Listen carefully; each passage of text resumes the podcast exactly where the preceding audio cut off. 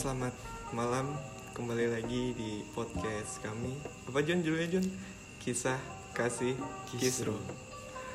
Eh, di episode kali ini seperti biasa, gue masih ditemenin sama inisiator dari podcast ini, tak lain dan tak bukan siapa? Fairly Verly dan gue Eri. Eh, belakangan ini kita lagi dihadapkan pada situasi-situasi yang tidak menguntungkan walaupun habis lebaran ya kan? Lebaran itu fitri kemarin. Oh Iya. ngomong-ngomong soal lebaran lu kemarin lebaran ke mana aja? Gue lebaran kemarin balik ke kampung nyokap ke Bandung. Mudik berarti? Iya. Lolos tuh? Lolos. Gak ada pencegatan? Alhamdulillah nggak ada. Ada trik-trik khusus gitu kira-kira? Ya polisi juga capek lah ngejagain. 24 jam ya. Gue berangkat sore dari Cilengsi sampai Bandung malam ya sekitaran jam 9an eh jam 8an gue sampai sana alhamdulillah sih nggak ada pence- pencegatan sama sekali gak ada pencegatan di tol segala macam di jalan-jalan Enggak, gue nggak lewat tol, gue lewat jalur tikus jalan Tikus, tikus iya. tapi mobil bisa masuk lewat jalan tikus bisa. Oh, iya. Babi, jalan tikus ya. iya sih gue juga eh, sempet bukan sempet ya kayak alhamdulillah dapat kesempatan buat mudik akhirnya gue mudik walaupun ada polisi tapi cuma ada posnya doang. Polisinya juga ada cuma lagi pada ngopi. Berhubung gue berangkat malam kan gue berangkat eh, jam tujuan dari sini ke Indramayu. Jadi di jalan itu udah jam sekitar jam 9an sampai sana jam 10an di Kerawang itu ya tetap polisi ada posnya ada. Apa sih namanya buat ngejegat jalan itu yang warna oranye Palang. palang palang portal aja ya pokoknya itu dah yang buat biasanya buat geser-geser buat razia tuh. Ada masih ada tengah jalan. Cuma ya gitu polisinya Penyekatan. ngopi ngopi biasa gitu ngopi santai. Mungkin bener kata lu capek juga gitu Jon. terus eh, di sana lu ke mana aja? Liburan? Karena keadaan di sana gue mudik itu bukan buat mudik sebenarnya ya. Gue keadaan ke sana karena berduka. hmm, Eh, ya, nenek gua, emaknya nyokap ya meninggal karena sakit. Emangnya udah lama makanya ya gue cabut balik ke sana.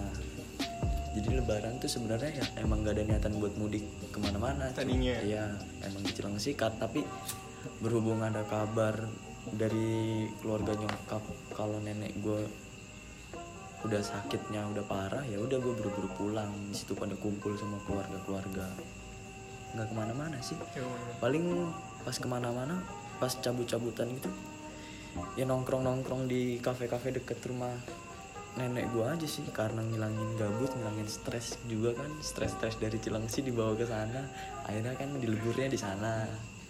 Tapi stres lo ini sembuh dalam tanda kutip? Wah asli. Jujur sembuh buat cabut ke Bandung itu sebenarnya ya. Biar kata di sana gabut susah sinyal ya emang mungkin obat stresnya itu kali. Akhirnya pulang-pulang dari Bandung ya sampai sekarang fine fine aja udah nggak ada kayak udah nggak stres stres berlebihan kayak sebelum gue cabut ke Bandung. Oh, jadi di sana tuh lo kayak mencoba apa ya, mencoba menyembuhkan diri lo tanpa sengaja gitu. iya. Dengan niatan awal itu cuma ngejenguk sampai akhirnya eh, di sana lo bingung mau ngapain mungkin ya. Iya, akhirnya bingung. dari kebingungan itu justru bisa nyembuhin stres lo. iya benar Dengan cara apa tuh nyembuhin stres lo? Stres lo tuh berkaitan dengan apa dulu nih? Tadi dulu berkaitan dengan apa dulu stres lo nih? sebenarnya gue juga nggak tahu ya stres gue tuh karena apa ya Lo terus lo bisa Ya, bilang gimana bisa stres? Ya maksudnya kan tanda kutip stresnya kan gini Kayak lu bingung mau ngelakuin apa ya hal baru. Cuman lu nggak tahu hal baru yang pengen lu lakuin lu apa.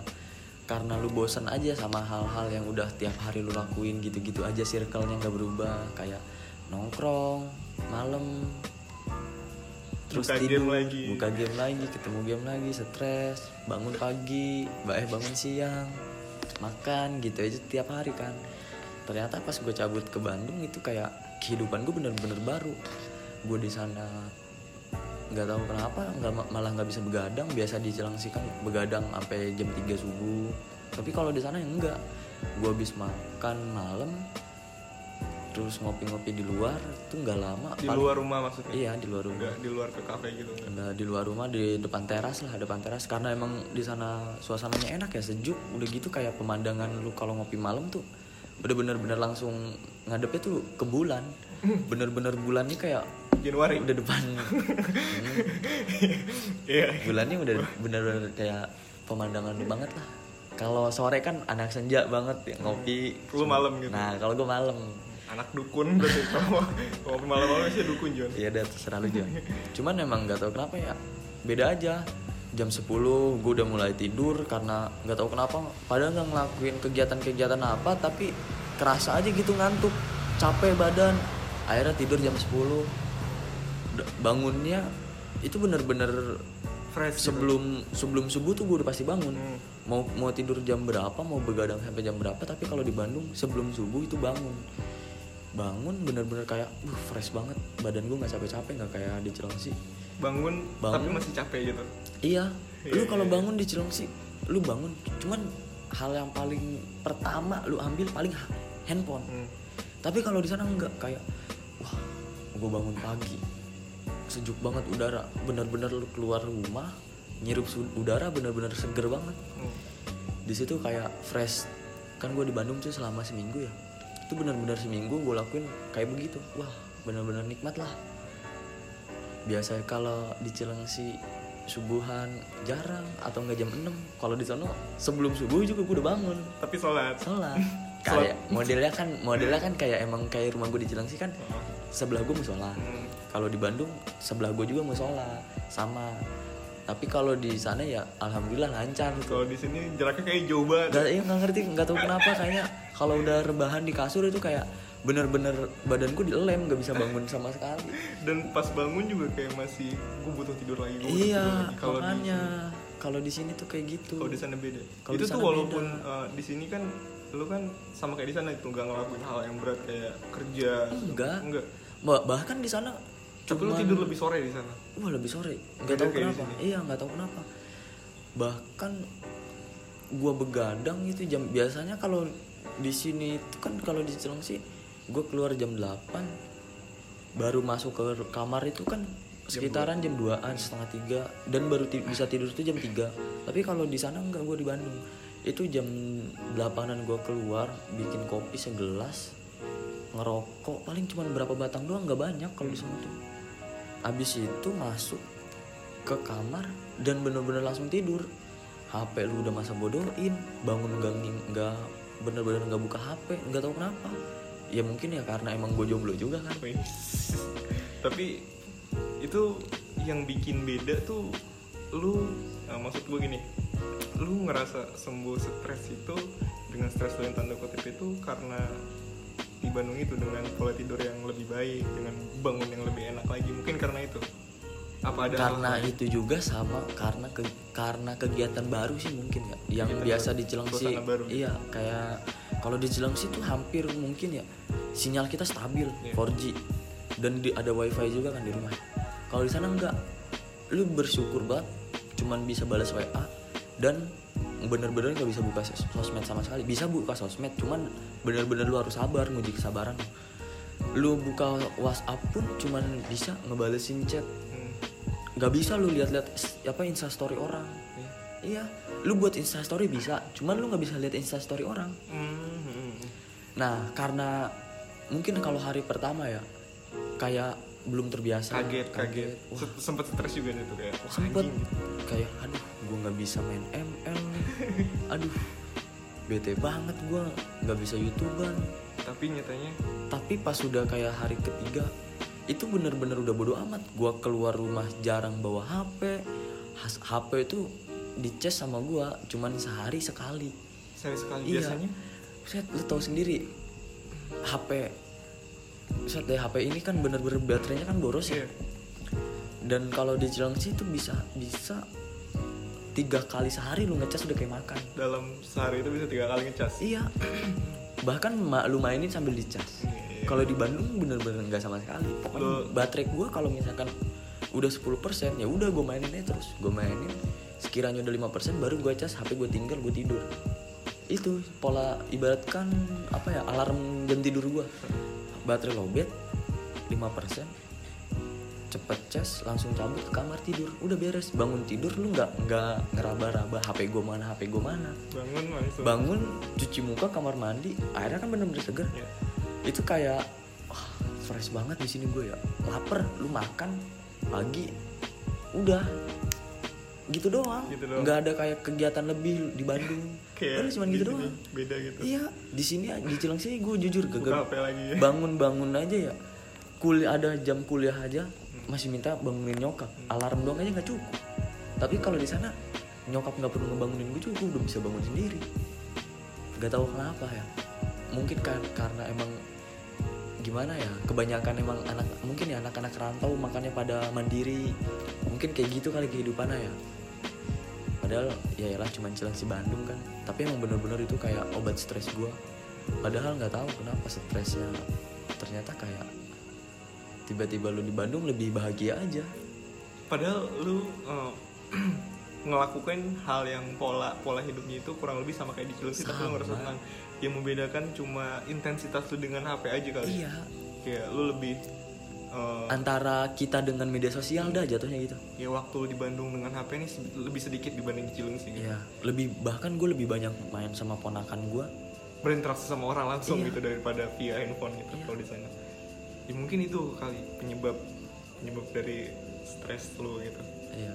lu menyadari gak sih kayak media sosial dan segala macamnya itu bikin kita jadi stres gitu Kalau menurut gue sih ada ada kalanya emang membuat kita stres, tapi ada kalanya juga nge- ngebuat kayak kita buat balikin stres kita.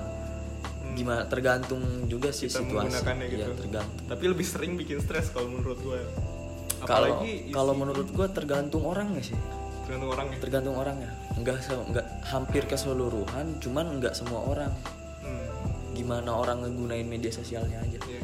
kayak contohnya orang-orang yang ngegunain media sosial dia kayak bener-bener ngelakunya stres gimana itu yang bener-bener emang pola hidupnya bangun buka HP apalagi kan kalau misalkan ada kutip udah punya pasangan. Iya. bangun ada aja ya di spam terus balas chat. Jadi kegiatan lu tuh pagi-pagi tuh yang lu ambil tuh handphone bukan cuci muka ataupun lu langsung berdiri langsung ngapain ngelakuin hal apa gitu ya. Itu handphone ya udah rebahan sampai bisa-bisa lu ketiduran lagi kan. Megangin HP sambil dicas cuman sekedar chattingan chattingan gak jelas nonton nonton apa lihat-lihat apa di media sosial mungkin itu sih. Iya, gue menyadari hal itu sebenarnya udah sejak lama gitu kayak media sosial tuh kayak udah toxic kalau gue, bener-bener toxic. Jadi racun buat buat di pikiran gue isi kepala gue kayak dia tuh semacam racun yang udah menyebar luas di kepala gitu.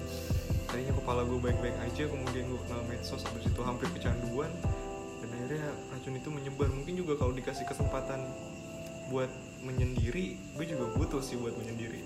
Butuh. soalnya kayak kayak apa ya eh, dengan kemudahan-kemudahan segala macam justru bikin kita jadi stres gitu. Kayak kita mau nyari tahu apa aja di internet udah ada kan? Nggak ada. mungkin nggak ada gitu. Nggak ada sesuatu yang nggak ada di internet gitu. Iya. pasti ada segala macam nah hal yang kayak gitu tuh justru bikin kita stres kalau kita nggak dapet apa yang kita mau di, di kehidupan nyatanya gitu contoh kecil misal kayak di media sosial kan banyak banget cewek-cewek cakep kan ya. Iya. terus juga ngelihat cerita-cerita mereka gitu segala macam kayaknya kalau di imajinasi kita kan kayak- kayaknya gampang kehidupan. banget kan kayak Iya, kehidupan gampang dia banget. sama pasangannya. iya gampang banget gitu Iya. kayak share-share awal mula diketahui doinya cuma gara-gara dia naro apa namanya surat di Vespa Matic abis itu dia. DM DM segala Ya. macam jadian gitu Itu kan kalau di media sosial kayaknya wih ini gila sih kata gue mungkin banget terjadi gitu kalau di media sosial tapi di kehidupan nyatanya tuh justru kayak nggak semudah itu iya. gitu kayak lu mau, dapetin cewek tuh kayak harus coba Terbebani ya? keluar dulu Iya. ya kan? Iya, iya. punya koneksi yang luas sampai akhirnya kita nggak bisa dapet itu akhirnya kita jadi stres sendiri gitu. Nah itu kan berarti ada pengaruh HP juga di situ ada pengaruh media sosial di situ yang bikin kita stres itu. Ada. Ada. Ada lah. Nggak mungkin enggak contohnya gini deh. Lu yang udah punya pasangan gue yang belum punya pasangan sama-sama megang media sosial. Iya. stres lu sama stres gue pasti beda dong. Hmm. kalau stres gue di saat kayak gue kan emang gak tau ke udah kecanduan banget di game ya. Itu di saat gue main game kalau ada turnamen turnamen apa di saat gue serius ekspektasi sebelum main gue juara. Iya. Nyatanya pas gue udah jalanin di babak semifinal gue kalah itu kan bi- malah bikin gue stres. berlebihan. Karena apa? Ekspektasi ekspektasi gue terlalu tinggi. Iya.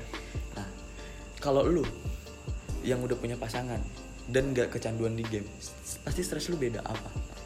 Iya contoh kecil ya contoh kecil. Iya. misalkan hmm, besok nih gue kayak jalan misalkan kan jalan nih. Iya. besok jalan nih segala macem. Gue udah ekspektasi tinggi kan beli ini beli itu nyiapin ini nyiapin itu sampai akhirnya pas hari H harusnya jalan gak jadi. Ya kecewa dan stres juga sih. Apalagi ditambah sikap dia yang harusnya bisa nenangin malah marah-marah. Itu kan jadi beban pikiran juga buat kita. Padahal kan yang salah bukan gue sama dia tapi kan emang situasinya nggak nggak baik. buat kita Ya. jalan hari itu karena ada hal-hal yang lebih penting gitu kan. Jadi bikin stres juga. Bener sih kata lo kayak ekspektasi itu tuh apa ya sesuatu yang krusial gitu kayak yang sangat berpengaruh di hidup lo gitu. Kan banyak orang yang bilang gini eh, berekspektasi setinggi mungkin bermimpi setinggi mungkin. Ya siapa tahu kemungkinan mimpi lu ekspektasi lu bakal jadi kenyataan. Ya tapi kalau menurut gua menurut gue pribadi gue malah menganut kayak gini. Eh, lu nggak usah berekspektasi terlalu tinggi ya udah lu jalanin. Nggak usah terlalu berharap lebih kalau misalkan apa yang lu pengen itu dapat bahagianya double dua kali lipat lain sama kayak lu berekspektasi tinggi punya impian tinggi terus lu berhasil mungkin kayak rasanya nggak terlalu apa ya nggak terlalu gitu. wah banget ya berasa kayak akhirnya gue udah mencapai nih Hmm. tapi kalau misalkan lu nggak berekspektasi kaget gitu anjir gue nggak bisa nyangka, nggak ya. gue nggak nyangka gue gue yang kayak gini doang Iya. bisa ngelakuin hal kayak gini Iya. Itu sebenarnya kalau menurut gue pribadi. Cuman kan beda-beda menurut orang menurut pahamnya masing-masing. Tergantung dia ngelihat quotesnya siapa ngelihat podcastnya siapa eh ngedenger podcastnya siapa kan Setiap orang kan siapa. kan? iya semua orang kan bebas berpendapat ya. Mungkin kita kan di sini cuma berbagi Iya. pengalaman berbagi pikiran yang emang udah kita rasakan. Rasakan gitu. Mungkin kan kebanyak banyak orang yang belum merasakan apa yang kita rasakan tapi kita udah ngerasain duluan. Iya. contoh kecilnya kan kayak gue sama lu. Lu lebih tua gue lebih muda. Banyak hal yang udah gue lakuin eh udah gue alamin tapi lu belum alamin. Iya. Ba- kebalikan juga. Yang lu alamin belum gue alamin. Iya. kan kayak gitu. Makanya sebenarnya kayak fungsi kita berdiskusi apa ngobrol-ngobrol kayak gini kan Sharing, berbagi sharing. pengalaman Iya. sharing-sharing. Di saat lu ngalamin hal yang udah gue alamin kan jadi wah Oh iya, gitu. iya Oh iya, iya. jadi nggak terlalu nggak terlalu kayak apa ya kayak pusing-pusing oh mungkin emang sebab gue cuman karena ini Hmm. langsung lu ngambil jalan yang udah diceritain sama gue Iya. mungkin oh iya jalannya bener jadi kan nggak nggak buat pikiran double Iya. akhirnya kan lancar mungkin itu sih kalau menurut gue ada nggak sih eh, pas satu kondisi yang bener-bener pas lu di Bandung itu bener-bener wah ini kayaknya udah harus hilang nih stres gue nih di sini gara-gara peristiwa ini nih gitu. Ada nggak apa emang stres lu hilang gitu aja atau lu mengalami suatu kejadian yang bikin lu kayak gua harus kayak gini nih biar gue nggak stres lagi gitu. jujur ya gue setiap kali ke Bandung selalu diomong gini kamu kalau ke Bandung mampir ke sini Iya. ajak ajak pacar kamu itu sebenarnya kayak bikin gua malah berpikiran ke mana-mana loh kayak mungkin kan karena emang gue pernah ngajak seseorang kayak cabut ke sana kan. Iya.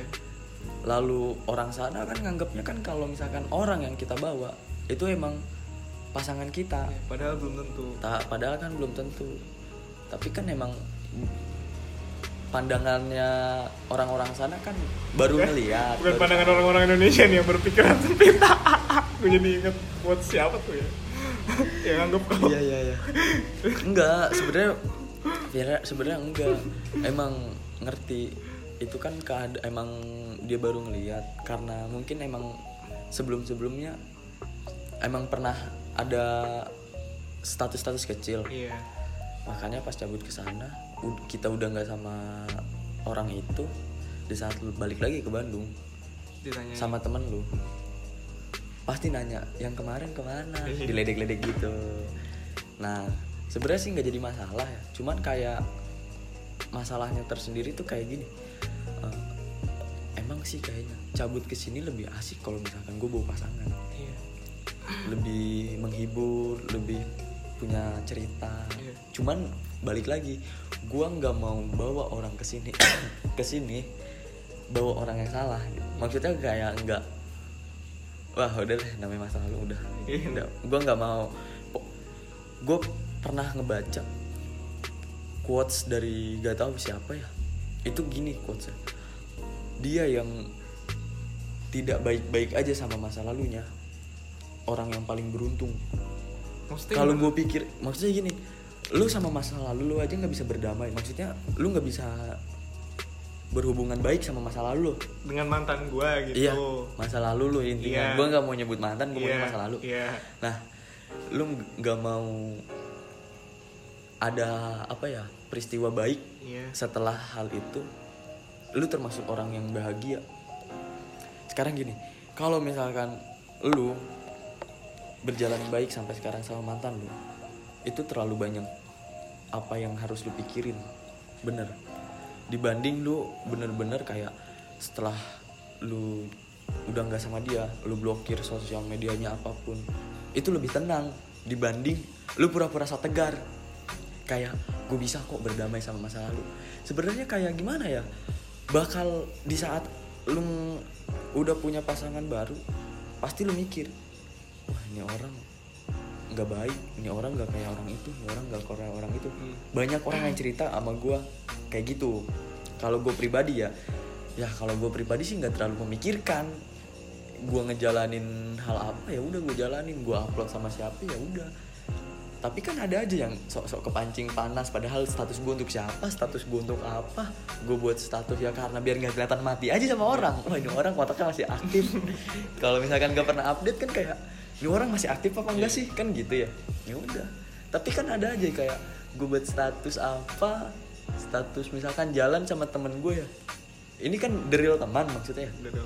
Jalan sama deril temen dan tiba-tiba kayak ada yang sok panas padahal udah berapa lama hubungannya udah nggak berjalan. Maksudnya ya udah namanya masa lalu kan ya, Ya udah udah. bodo amatan. Lagi pula untuk apa kalau misalkan lu masih nyimpen nyimpen masa lalu. Itu kan sebenarnya nggak bagus kalau menurut gua. Menurut tapi kan menurut orang lain kan beda-beda. Beda-beda, iya. kalau menurut gua sih nggak bagus. Pokoknya lu orang yang paling bahagia menurut gua orang yang nggak bisa berdamai sama masa lalu.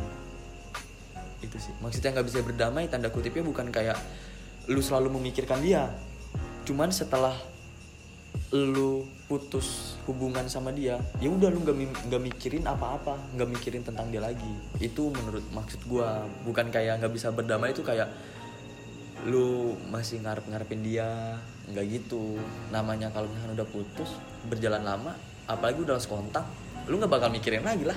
Tapi yang namanya kenangan tuh yang namanya kenangan tuh abadi lu yakin gak sih bener. Kita nggak akan bisa lupa sama Iya. kenangan apa pun itu. Kenangan emang abadi. Tapi kalau misalkan lu ngejalanin apa yang harus apa kenangan apa yang harusnya udah dikenang. Iya apa yang harus udah dikenang percuma. ya udah buat apa?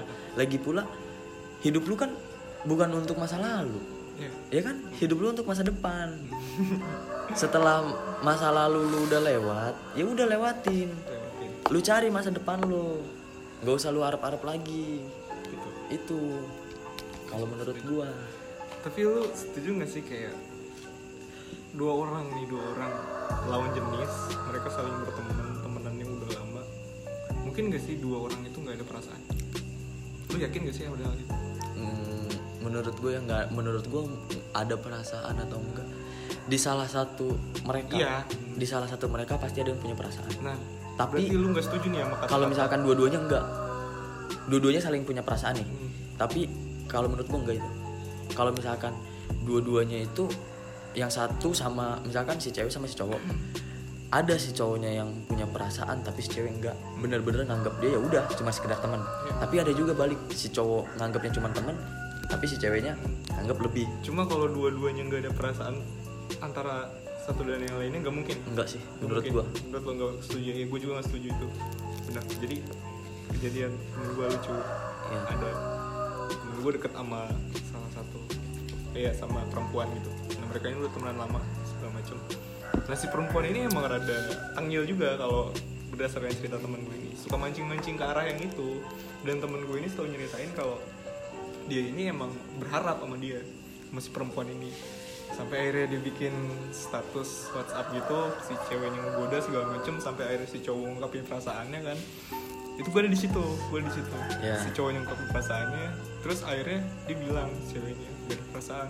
Kata gue itu sih jahat banget. Sebenarnya si cewek itu yang mancing. Mancing si cowok ini buat ngungkapin. Ketika udah diungkapin dia bilang gue nganggap lu cuma teman biasa doang. Itu sih kalau kata gue jahat gitu. Ya, jelas yang gak usah gak usah mancing lah kalau Iya. emang itu. Nah setelah itu beberapa menit kemudian si cewek ini upload status WhatsApp. Sama cowok. Lagi video call sama cowok ada love nya itu jahat banget kalau kata gue asli nggak bohong. Itu kan kalau menurut gua menurut bukan menurut gue ya emang apa yang pernah gua alamin ya.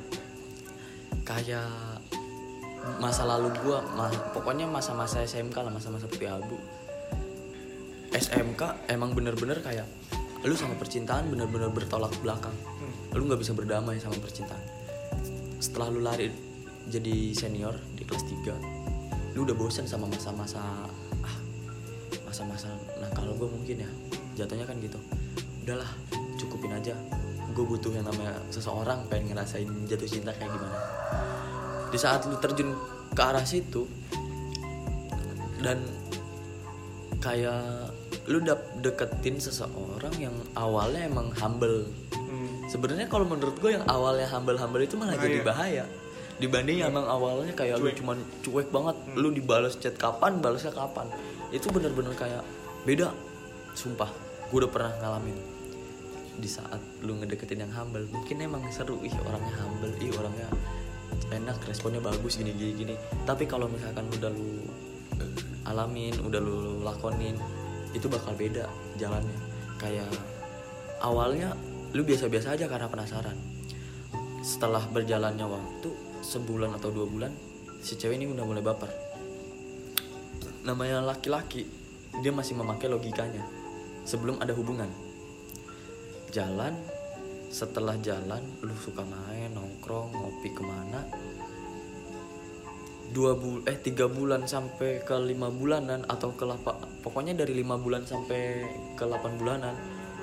Pokoknya tipe kalau cowok-cowok nahan lah berarti kan pengen tahu dulu sifat aslinya kayak apa si cewek ini mulai menur nurunin eh mulai naikin dikit lagi nih rasa apa namanya rasa Baper gitu. rasa bapernya ini kalau tapi giliran kayak wah iya nih cewek kayaknya udah baper sama gue nih." terus lu ungkapin gitu Nah, di saat udah 100% lu udah percaya bisa percaya. Keyakinan si cewek ini malah diturunin. Bener-bener diturunin kayak lu nurunin kontras HP keterangan langsung lu turunin jadi paling rendah. Nah, kayak gitu. Di saat lu udah kayak gitu, baper dong. Lu baper sama dia, lu ungkapin. Ya udah lu jadi mainannya dia. iya itu kalau kata gue jahat sih. Jadi, Iya. belum belum selesai ceritanya tadi jadi pas udah tuh kan juga snap WhatsApp dan segala macam udah diungkapin. Temen gue masih slow kan. Gue gue di situ. Temen gue masih santai. Sampai akhirnya dengan dengan anehnya gitu. Kalau kata gue sih aneh dan angkuh gitu. Cewek bilang gue harap setelah lu ungkapin perasaan lu hubungan kita sama kayak dulu aja ya, kayak teman baik. Maksud gue sering minta jemput sama lo dan segala macam itu ya gue sebatas temen aja. Gitu kata ceweknya wah ini kalau kata gue sih jahat. Dan begonya temen gue gitu. Jawab iya nggak bakal ada yang berubah. Nggak mungkin anjrit. Nggak mungkin nggak ada yang berubah. Ya kan gimana ya? Kalau emang lu pengen dianggap temen sama gue gitu misalkan gue jadi cowoknya gitu cowok yang temen gue ini. Misalkan lu pengen dianggap temen gue ya udah lu juga harus siap kalau gue perlakuin sama kayak teman-teman gue yang lain. Kayak ya udah kalau lu minta jemput ya nggak gue usah jemput gue jemput orang cuma temen gitu. Soalnya kan dulu gue bisa jemput lu dan segala macam karena gue punya, Punya- harapan. punya- punya iya harapan punya ekspektasi. Iya. ketika harapan gue hancur ya apalagi mau dikejar gitu. Ya nggak Iya. bisa dong kayak hubungan kita kayak dulu teman yang sering antar jemput ngantar Nah. makan segala macam ya kagak bisa lah. Nggak bisa. apalagi gitu. Tapi bisa John di saat nama gimana ya? Emang cinta bisa bikin kita goblok? Itu per, itu bener gue akuin bener bisa. Apalagi laki-laki. Yang udah cinta gobloknya keterlaluan itu kan udah kita bahas kemarin. Iya makanya kan gitu. Bisa jadi juga si si cewek ini mulai ngebaik-baikin si cowoknya lagi. Dan si cowoknya kasut lagi. Deket lagi dan diperlakuin hal yang sama. Nah di situ baru si cowok merasa menyesal kedua kalinya. Dia nggak akan merasakan ketiga kalinya. Itu goblok kalau dua kali John kalau kata gue goblok kalau dua kali. Kalau menurut gua nggak ada bukan goblok John. Dia masih berharap kayak ini orang mungkin bisa berubah. Masih punya harapan ada perubahan gitu yang namanya es batu kan bisa jadi cair. Kan itu. Tapi air juga bisa jadi es batu Nah, gitu ya. kan tapi kan ini ada tapinya tergantung. Ada juga kan tipe kalau yang emang kayak tanda tanda kutip ini kan kayak emang Pada wah nah itu. Kayak lu nggak bisa dedap nggak lu nggak bisa ngedapetin sifatnya. Misalkan sifat gua di cowok yang lu suka. Hmm. jadi ya udah gitu. ngelampiasin aja terus. Sampai dua kali pergok udah ketahuan tuh. Ya udah masih ya enggak gitu. enggak masih. Di saat kedua kalinya kayak udahlah lu gua ngapain juga ngedeketin lu lagi? Ya udah sekedar kalau misalkan lu chat chat chat doang gue balas doang gitu. Lu buat instastory sama siapa ya udah bodo amat. Gue sih nggak panas kan jatuhnya gitu. Kalau misalkan udah kedua kalinya. Tapi kalau udah lewat sampai dua kali sampai ketiga kali nah itu udah namanya goblok. Itu. Iya sih kalau kata gue parah sih kalau cewek kayak gitu gitu. Dan gue baru denger cerita itu dari temen gue sendiri dan di situ pas kejadiannya ada gue juga. Sih temen gue langsung kayak langsung berubah langsung tadinya bahagia kan deg-degan. Wih John gimana nih John? Gue ungkapin gak nih? Ungkapin lah udah lama kan gitu. iya Akhirnya gue ungkapin. Iya gue tuh sebenarnya gini-gini udah lama sama lu segala macam. Baru sorry ya. Sebenarnya gue minta jemput sama lu tuh karena ya kita kayak teman biasa aja. Wah lu anjing kata gue. Kacau kata gue. gue langsung tawa-tawa di situ gila. Lucu juga sih. Kadang kita butuh waktu sendiri juga kali ya. Jun. banget sih kayak contohnya kayak kita kemarin hilang di podcast ini seberapa minggu empat minggu karena kita bener-bener lagi merasakan keadaan yang gak baik-baik aja Iya. karena kita emang butuh merasakan sendiri di saat kita merasakan sendiri ini mungkin rasa sendiri kita ada yang kayak menghilangkan tapi ada yang membutuhkan juga kayak wah udah nih. Sendiri gue cukup sampai sini aja. Gue butuh juga teman-teman gue yang lain.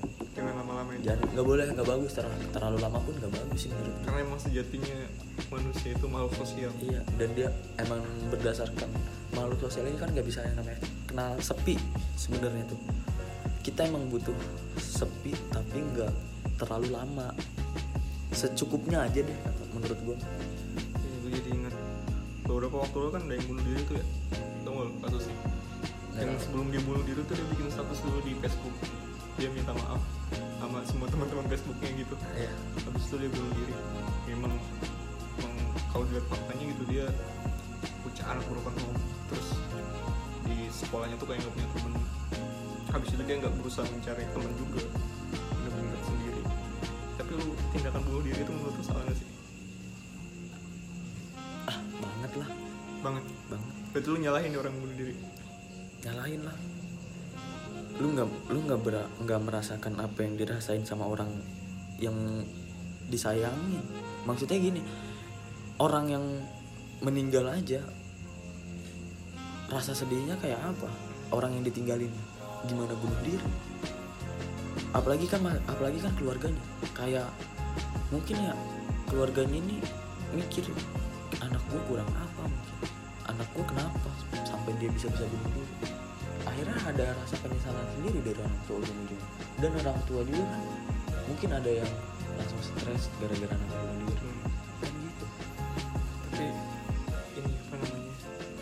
Setiap dalam diri manusia itu uh, punya sebenarnya naluri buat bunuh diri semua orang tanpa terkecuali gitu nah gue pernah ngadain survei acak gitu. Gue nanya nih ke teman-teman semisal nih lu tidur kemudian lu bangun dan ketika lu bangun ini lu cuma sendirian nggak ada orang lain dan segala macam pokoknya nggak ada semua segala macam gak ada orang lah gak ada makhluk hidup gitu. Iya. lu itu bakal tetap hidup apa bunuh diri? Nah, dari 10 orang yang gue tanya itu tujuh orangnya itu jawab bunuh diri. Berarti kan itu 70% Iya.